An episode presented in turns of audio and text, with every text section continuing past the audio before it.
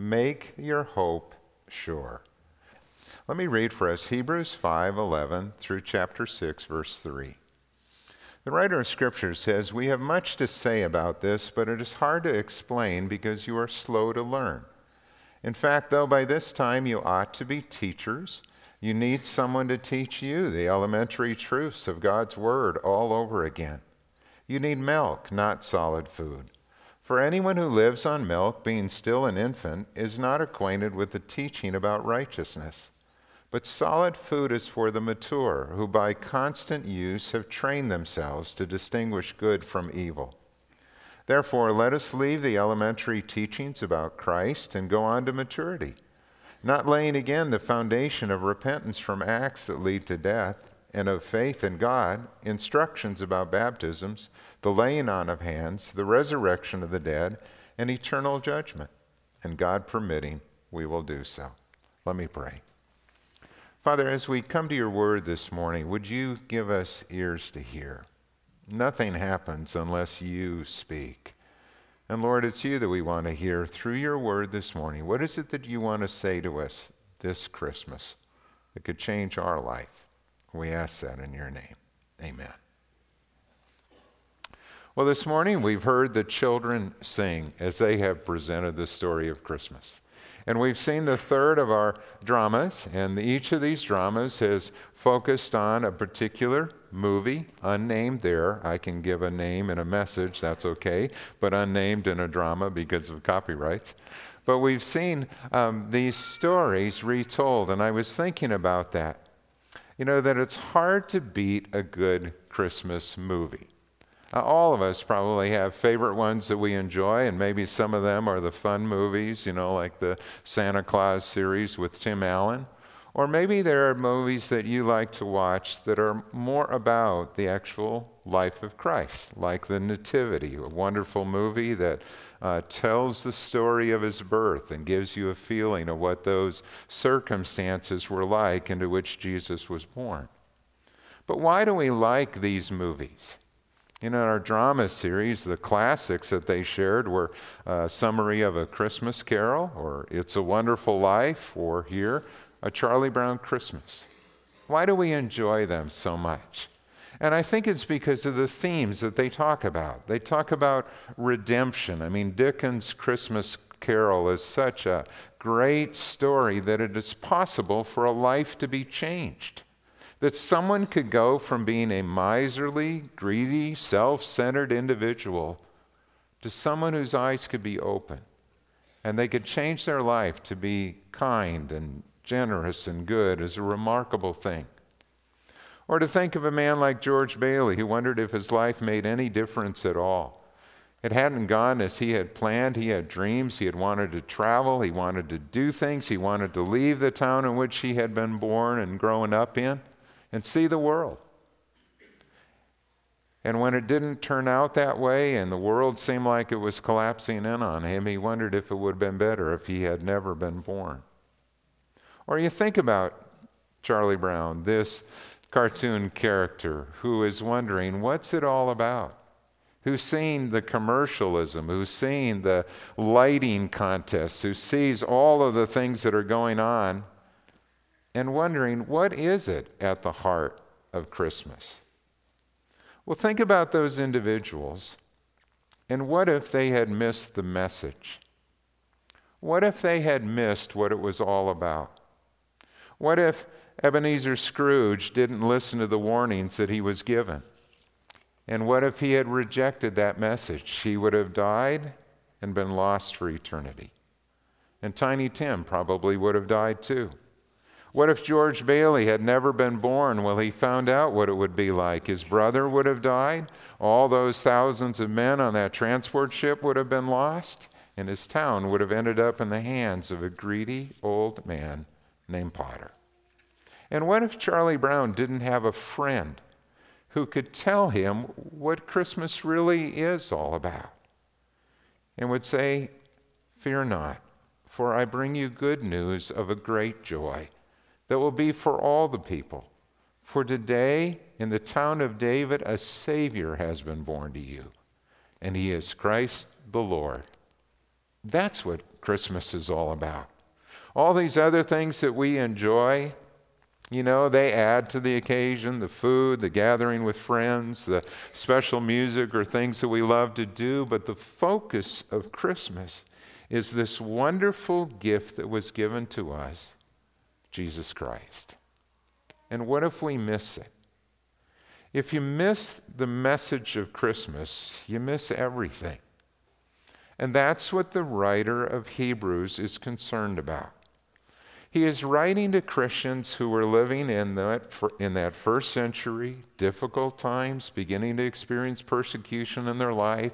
They were dealing with trials, they dealt with poverty, affliction, sickness, disease, all of these things. And they were wondering does God really care? And does He see? And he wrote to them because he didn't want them to miss the greatest news that has ever been given. He has that same concern for us. Don't miss the message. But how do we know? How do we know if we have placed our trust in Jesus as our Savior and Lord? How do we know if we've really been born again and changed? Well, one of the clearest ways that you can know is by the change that takes place in your life and by the growth that you experience because growth is expected in the Christian life. That's what the scripture is telling us here. You know, the problem with the Hebrews, he said, is that they were slow to learn. By this time, they should have been teachers, but they themselves still needed to be taught. One of the marks of a Christian is a hunger to know God. And that's, that's one of the reasons why I love working with new believers. I love working with those who have come to know Christ as their Savior and Lord and are just so hungry. They're like sponges soaking it all up, kind of like these children that we're singing up here that hear and memorize those lines so easily or hear the story and trust Jesus in their heart. We've had some men in recent years who have come to know Christ in our church, and it's just been a joy to see the change in their life. You see it on their face, you see their countenance change, you see the, the joy, the burden that was lifted, you see their hunger to get into the Word and then to share that with others. There's a passion because Christ has changed their life. And the writer of Hebrews was saying to these individuals, you know, we have so much more that we want to teach you, but you're not there yet. You still, in a sense, need to learn the ABCs of the faith. Pastor Jason and I were talking about this text this week, and he put it like this He said, Some of you are still drinking out of a sippy cup when God wants to give you a steak dinner. You know, it's like, wait a minute, there's so much more. I was thinking about one of the pictures we have of our oldest son, Matt, when he was just probably one going on two years old, is when he was sitting in a high chair, and that day, um, uh, he had been eating spaghetti, and in this picture we have of him, the spaghetti is all over his face. You know, that age when the kids are starting to learn to feed themselves, and it's in the hair and it's, you know, over the face. All you see is kind of two eyes looking out, and he's just, he just covered with that. Well, when a child is one or two and you look at that, it's, it's funny. You smile when you see that. But if a child is 16 and they're still doing that,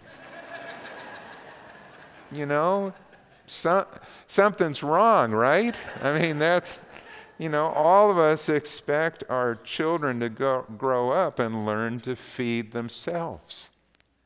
And that's what God expects that we as believers would be growing in our faith, understanding the scripture. We learn how to feed ourselves from the Word of God, and we take delight in that. We apply it to life.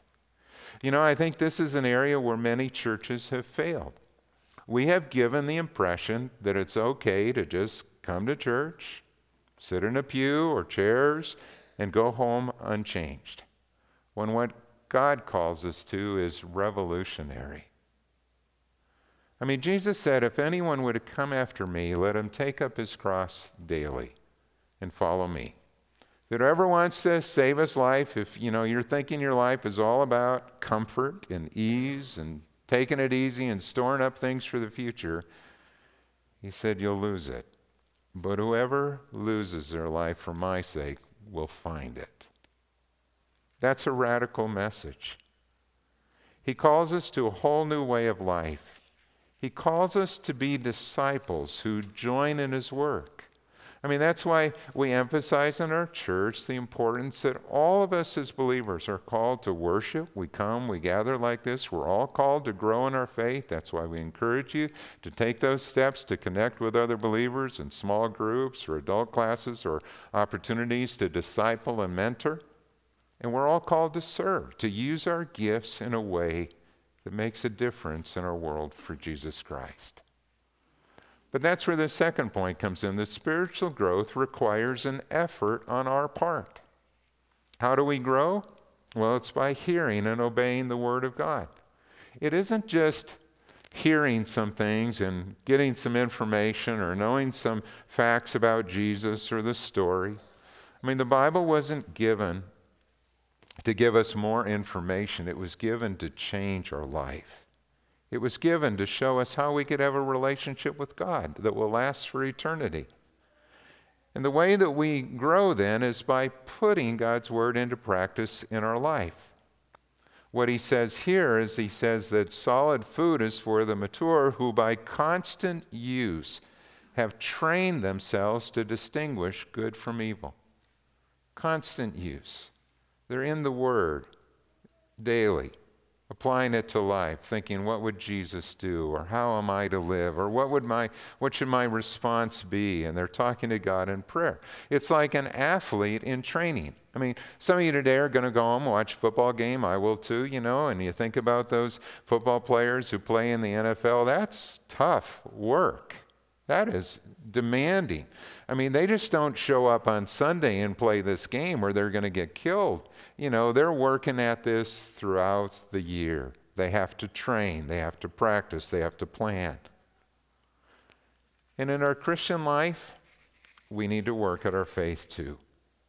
In verses 1 to 3 of chapter 6, he called us to grow to maturity, and he said that there are these elementary things that we should grow beyond that there are things that we need to know as a young believer in Christ that we continue to practice, but we need to grow and become mature. What are those elementary things that he mentioned here? Well, think about this list. There's six of them. He mentioned repentance. What is that? Repentance is turning from sin, that I need to take sin seriously. I need to turn from it. And to repent means to have a change of heart or mind. I may have looked at it once this way, but now through God's eyes, I recognize that I am a sinner in need of His grace. And then faith. Well, faith is turning to God. That's placing our trust, the full weight of our confidence in Him, so that those two things, those are the two sides of a genuine conversion. It's admitting that we are a sinner who needs a Savior, and it is turning to Christ and recognizing in Him the only one who can save me from my sin. We need to understand baptism, its meaning and purpose. In their day, they had uh, actually several baptisms coming out of a Jewish background, that baptism could be four different things. They had seen John the Baptist's baptism, which was preparatory to Christ's coming. But then there's Christian baptism. What does it mean to be baptized as a Christian?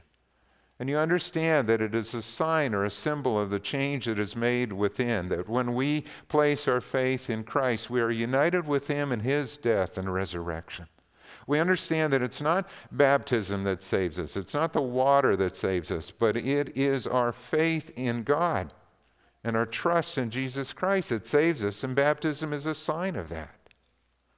He talked about the laying on of hands. What's that about?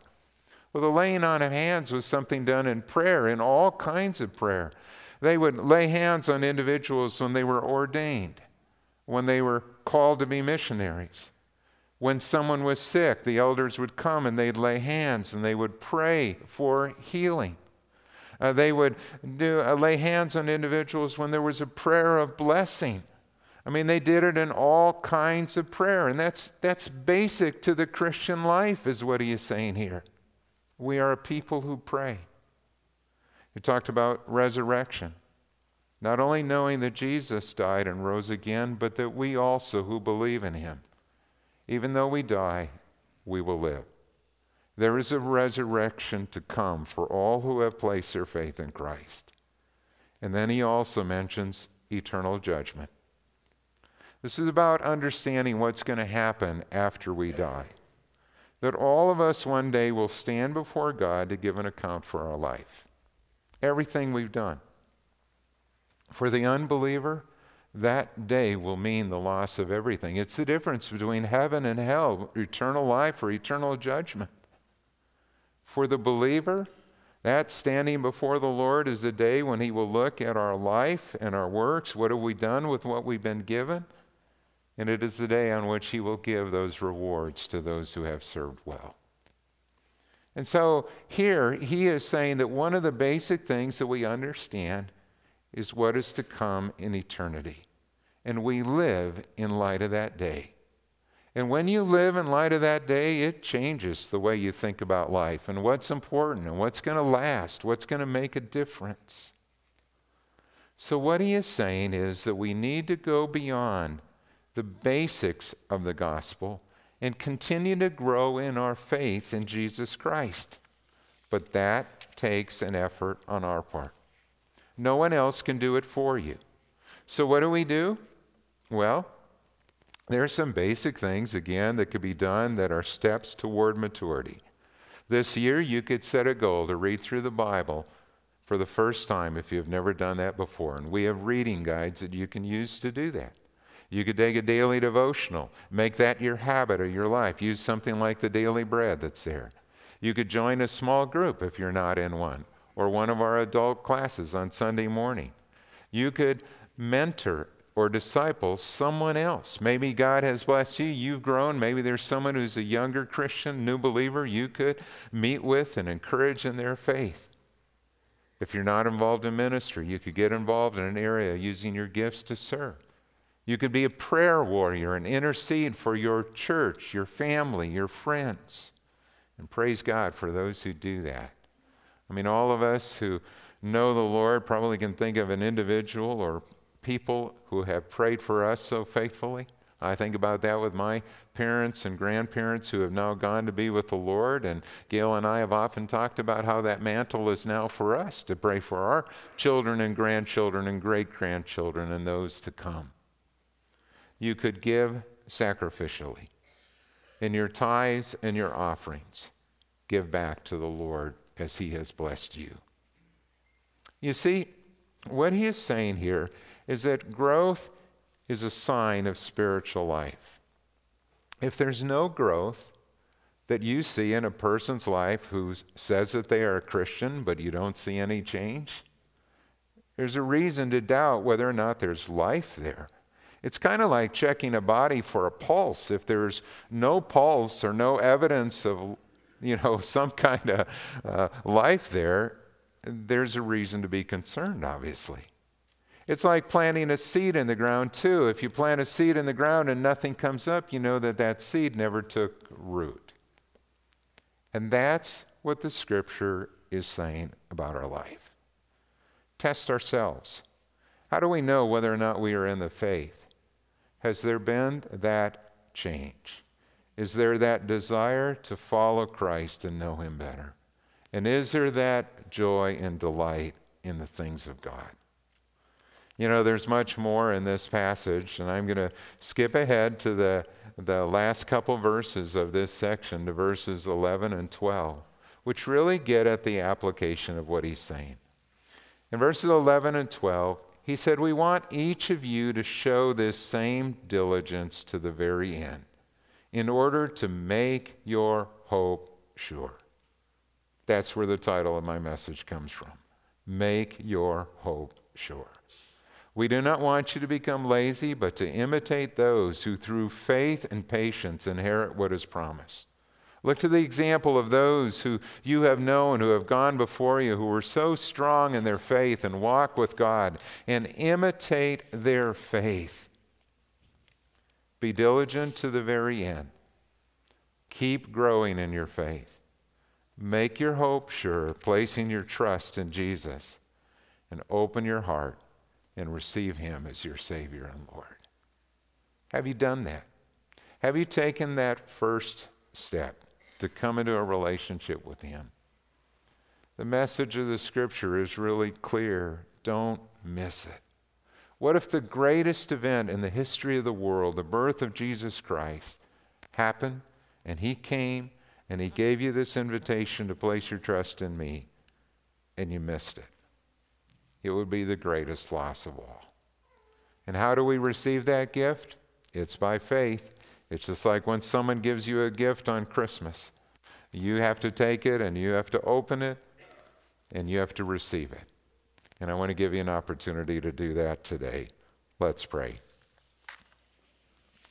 Father, I thank you for your Son Jesus, our Savior and Lord. And I thank you for the change that you make in our hearts when we place our trust and confidence in Him. And if you're here this morning and you've never done that before, would you just simply pray with me this prayer in your own heart? Lord Jesus, I need you. I confess to you my sins, and I ask for your forgiveness and mercy on my life. Jesus, would you come into my heart, be my Savior and Lord? And would you help me to know you better and to grow in my relationship with you? Father, thank you that you are a merciful God who wants all people to come into a relationship with your Son. And I pray that this Christmas, that Christ would be the focus of our gatherings. I pray that in our times when we are there with family and friends, that our heart would be full of gratitude for you. And that the gifts we give to one another would be just a, a symbol, a representative, a sense of the gift that you have given to us. But may it be Jesus most of all, that in our heart we worship and adore. Amen. And now may our Lord Jesus Christ Himself and God our Father, who loves us and by His grace gave us eternal encouragement and good hope, may He encourage your hearts and strengthen you in every good deed and word. Amen.